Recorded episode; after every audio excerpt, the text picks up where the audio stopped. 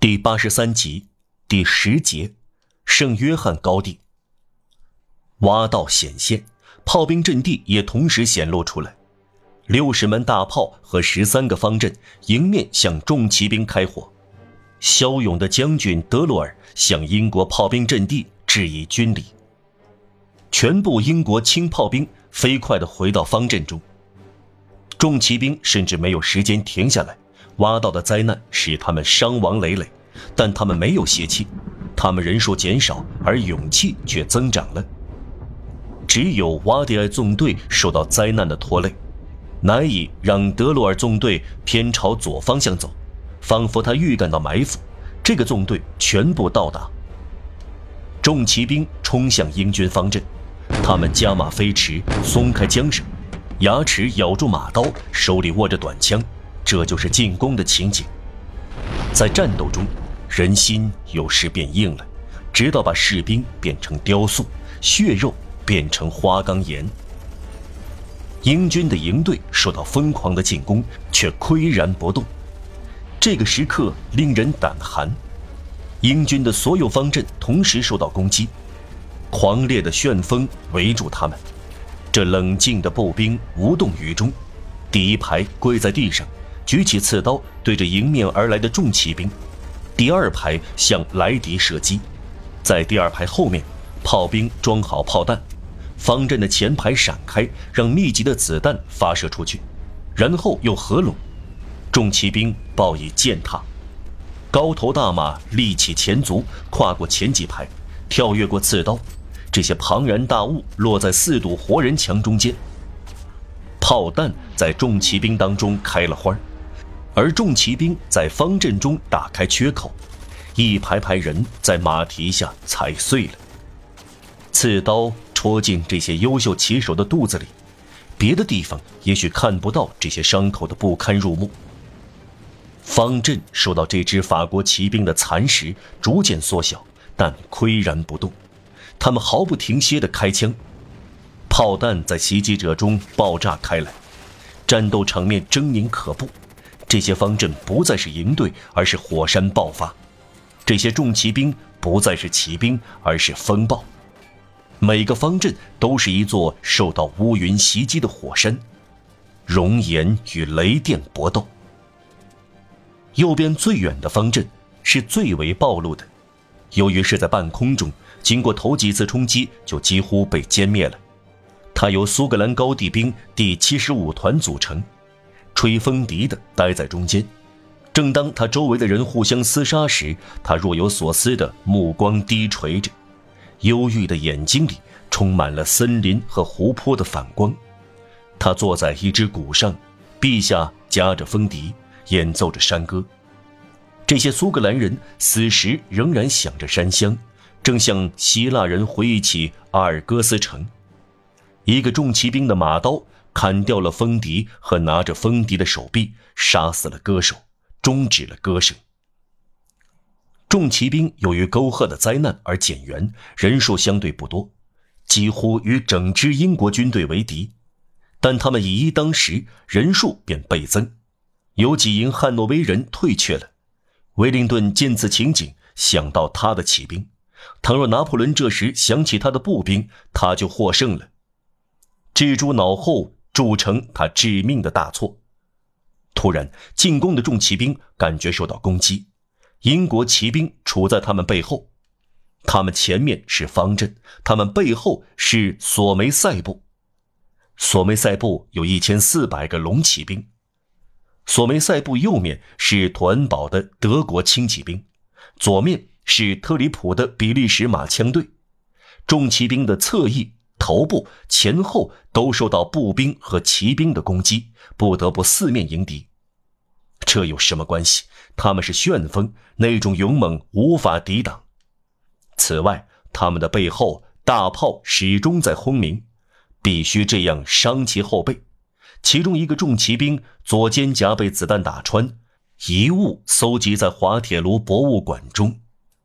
必须是这样的英国人才能对付这样的法国人。这不再是一场混战，这是一片混沌，一片疯狂，一种心灵和勇气令人昏眩的冲动。一场寒光闪闪的刀剑的风暴。一霎时，一千四百名龙骑兵只剩下八百，他们的中校弗勒落马而死，乃以率领勒夫波弗尔德诺埃特的长矛队和轻骑兵赶到，圣约翰山的高地被夺取了，又夺回来，再次被夺取。重骑兵离开了骑兵队，返回步兵那里，或者说的准确点，千军万马乱作一团，彼此揪住不放。方阵始终守住。有十二次进攻，乃以有四匹坐骑倒闭，一半重骑兵留在高地上。这场战斗持续了两个小时。英军深受震撼。毫无疑问，如果重骑兵在第一次进攻时没有被挖到的灾难削弱，那就会击溃中路军，决定战役的胜利。克林顿见过塔拉维拉和巴达约兹的大场面，这英勇非凡的骑兵也使他目瞪口呆。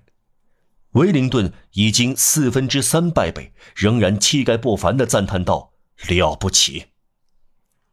重骑兵消灭了十三个方阵中的七个方阵，夺取或封死六十门炮，夺取了英军团队的六面军旗。禁卫军的三名重骑兵和三名轻骑兵将军旗送到加盟农庄前，献给皇帝。威灵顿的处境恶化了。这场古怪的战役就像两个受伤者进行一场激烈的决斗，双方既进攻又抵挡，流尽了鲜血。两个之中谁先倒下？高地上的战斗仍在继续，众骑兵冲到哪里，谁也说不清。可以肯定的是，战役的第二天，就在通往尼维尔、德纳普、拉于普和布鲁塞尔四条大路的交叉口。圣约翰山马车过磅的秤架上，发现了一个重骑兵和他的坐骑的尸体。这个骑兵穿越了英军的几道防线，搬运着尸体的人中有一个还活在圣约翰山，他名叫德阿兹，他当年十八岁。威灵顿感到局势倾斜了，败局临近。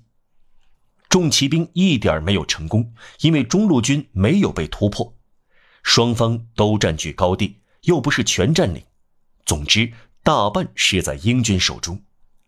威灵顿占有村子和山顶的平地，难以只占有山脊和斜坡。双方似乎陷在不祥的土地上，但英军的弱势看来不可挽救。这支军队的大出血十分可怖。左翼的坎普特求救，没有援兵。威灵顿回答：“让他战死吧。”几乎在同一时刻，时刻如此奇特的接近，表明两军兵力衰竭，难以要拿破仑支援步兵。而拿破仑叫道：“步兵，叫我到哪里去找步兵？他要我怎么办？”不过，英军病势更严重，铁甲骑兵连的猛冲把步兵践踏个够。几个人围住一杆旗，标志着一个团的所在地。营队。只由一个上尉或中尉指挥。阿尔坦师在胜里已经受到重创，几乎被歼灭了。范克吕兹旅的比利时精兵沿着尼维尔大陆躺满黑麦地。那些榴弹兵在1811年加入我们在西班牙的队伍，与威灵顿战斗，而在1815年却加入英军，同拿破仑作战。他们几乎一个不剩。军官损失惨重，于克布里奇爵士在第二天埋葬了他的大腿，他的膝盖骨打碎了。法军方面在这场重骑兵的战斗中，德洛尔、莱利迪埃、科尔贝、德诺普、特拉维尔和布朗卡都失去了战斗力。英军方面，阿尔坦受了伤，巴恩受了伤，德兰塞战死，范梅伦战死，奥姆特达战死。威灵顿的参谋部伤亡惨重，英国在这场势均力敌的血战中损失更大。禁卫军步兵第二团损失了五个中校、四个上尉和三面军旗；第三十步兵团第一营损失了二十四个军官、一百二十名士兵；第七十九山地团有二十四名军官受伤，十八名军官阵亡，四百五十名士兵战死。肯贝兰德的汉诺威轻骑兵有整整一团，在哈克上校的率领下，面对混战，调转配头，逃到索瓦涅森林，直到布鲁塞尔，散布溃败消息。后来他受到审判和革职处分。大炮运输车、辎重车、行李车，满载伤员的大篷车，看到法军占领了地盘，接近森林，便冲进了森林里。荷兰人受到法国骑兵的刀劈，高喊：“大事不好！”